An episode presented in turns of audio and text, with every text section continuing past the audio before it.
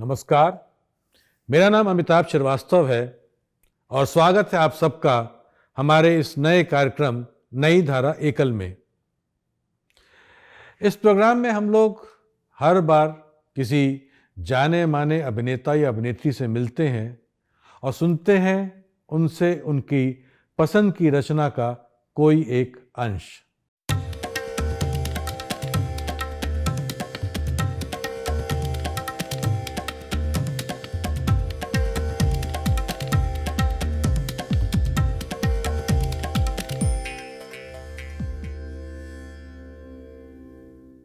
हमारे आज के खास मेहमान हैं श्री वीरेंद्र सक्सेना।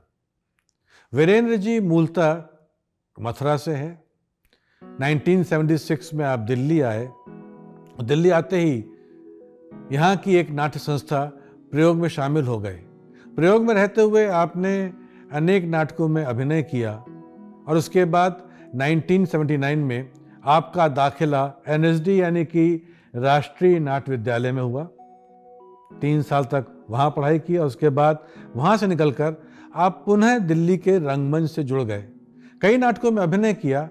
आपने एक नाटक का निर्देशन भी किया, जिसका नाम था ये आदमी, ये चूहे।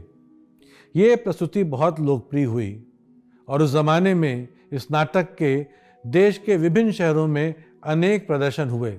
लेकिन आज वीरेन जी हम लोग के लिए लेके आ रहे हैं। भीष्म सहानी के पहली नाट्य रचना हानूश से उसके मुख्य किरदार का एक संवाद।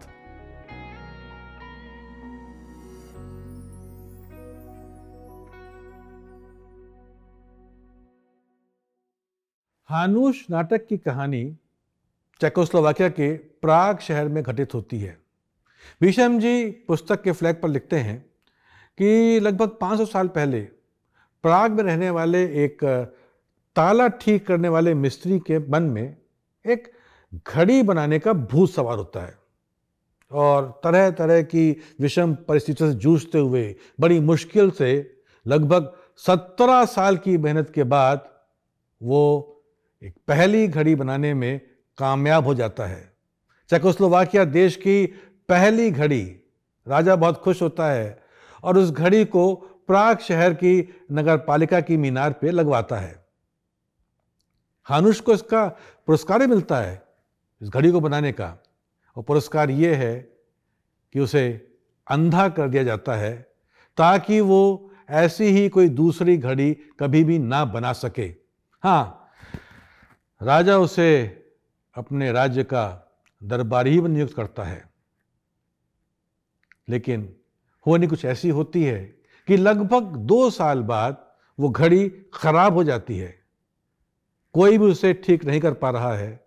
तब राजा हानूश को उस घड़ी को ठीक करने के लिए भेजता है जो हानूश को बहुत प्रिय थी। आगे क्या होता है? आइए देखते हैं। इस हथौड़े से कुछ तो टूटेगा। कुछ तो टूटेगा इस हथौड़े से। अगर किसी पुर्जे पे लग गया तो, तो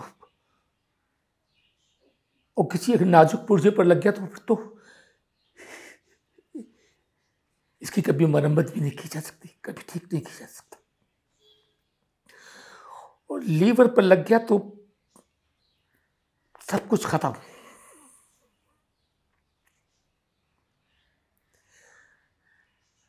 इसका पेंडुलम, अगर पेंडुलम मिल जाए तो मैं लीवर से खींच करके इसको हमेशा हमेशा के लिए तोड़ सकता हूँ। ये ठीक है।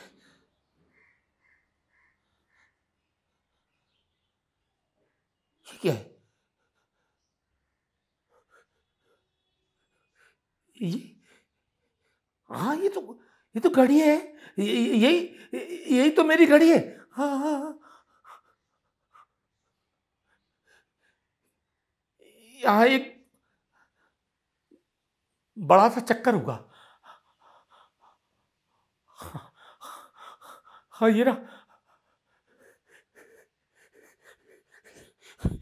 कैसा कैसा बेजान सा पड़ा है, कोई हरकत नहीं है इसमें तो। ये रहा उसका दौरा। मतलब मतलब पेंडुलम यहीं कहीं नीचे होना चाहिए। जैकब होता तो मुझे सब कुछ बता देता कि कौन सी चीज़ कहाँ है लेकिन अच्छा है वो नहीं है वरना मेरी हिम्मत साथ दे जाती। है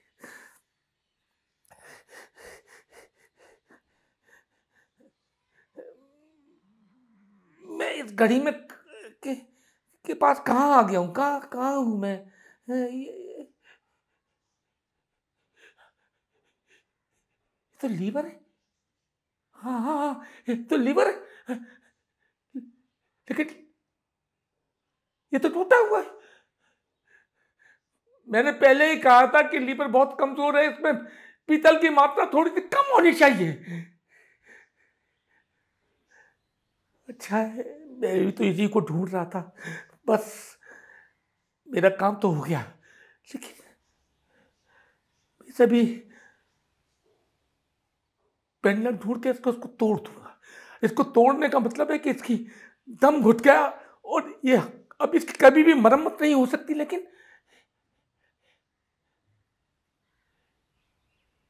लेकिन ये घड़ी दो दो साल में खराब हो गई। क्या बनाया मैंने? क्या किया था मैंने? इतना, ऐसा तो कोई नौसिखिया भी नहीं करता।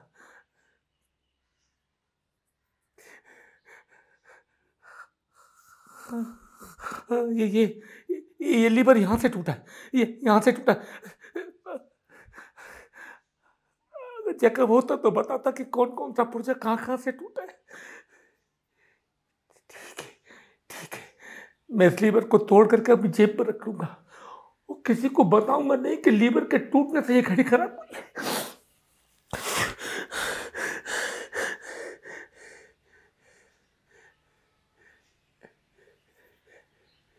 लेकिन मैं क्या करूँगा इस लीवर का क्या करूँगा इसको ले जा करके निशानी के तौर पर?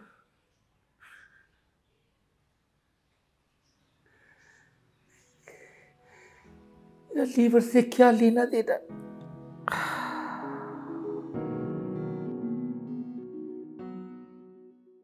बहुत ही प्रभावशाली।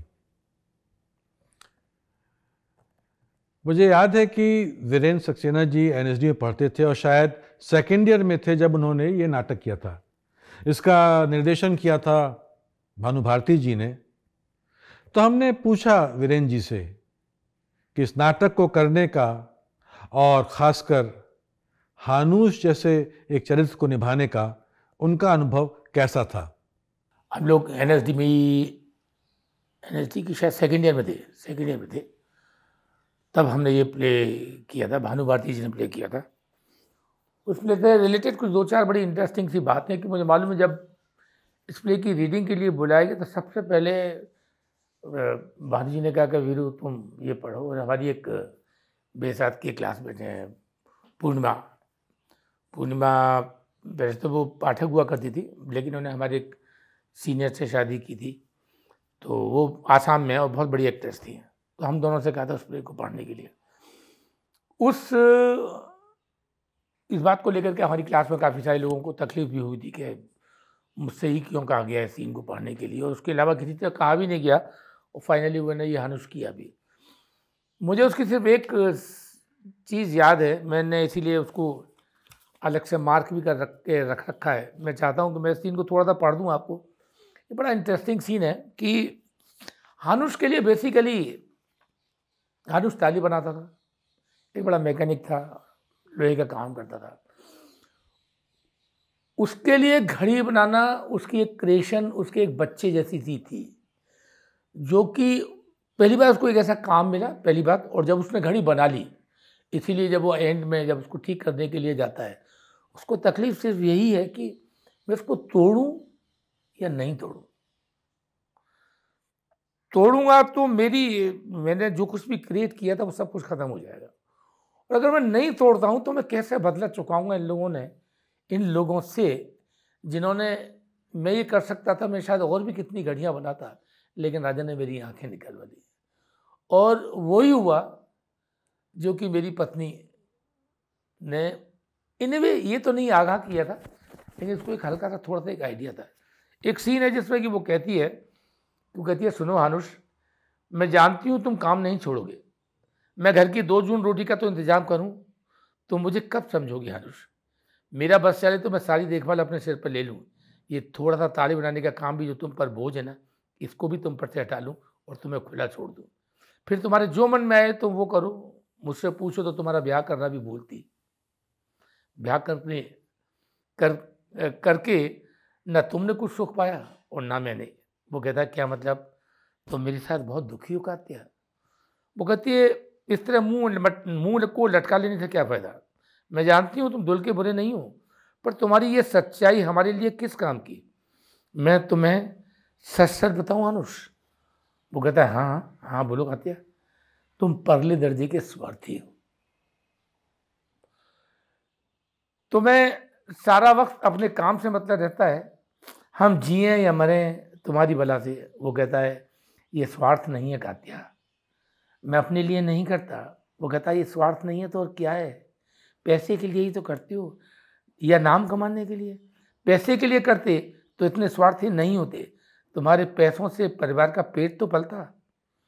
तुम ऐसी बातें कह करके मेरा बचा खचा विश्वास क्यों छीन लेना चाहती हो कात्या? वो कहती मैं तुमसे कुछ नहीं चाहती, हानुष। जो तुम्हारे मन में आए करो। मैंने अगर इस लड़के को रखा है तो इसलिए कि तुम्हारी घर की सारी जिम्मेदारियों से तुम्हें छुटकारा मिल जाए। ये ताले बना लिया करेगा और मैं बेचाया करूँगी। तुम्हारे जो मन में आए वो करो।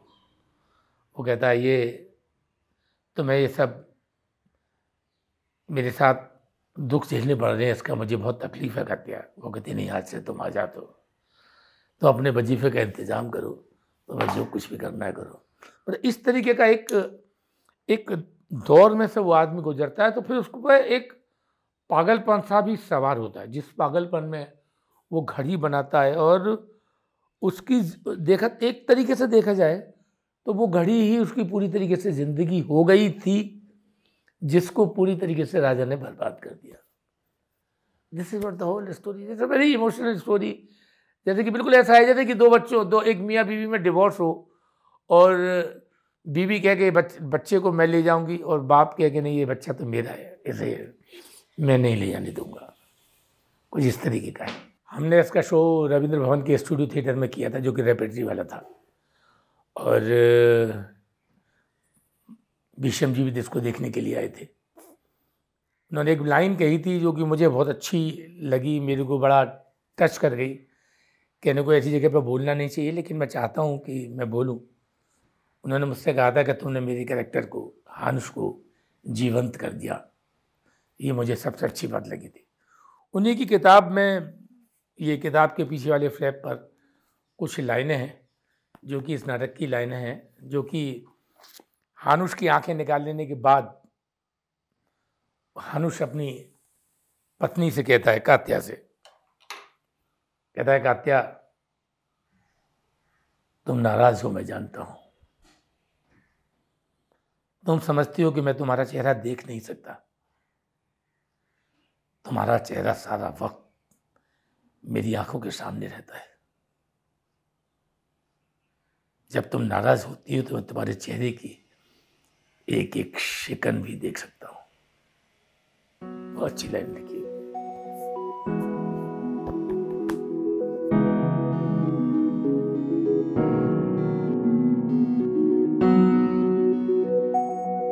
तो ये थी हमारी आज की प्रस्तुति। इस कार्यक्रम की अगली कड़ी में हम मिलेंगे एक और बेहतरीन अभिनेता विपिन शर्मा जी से।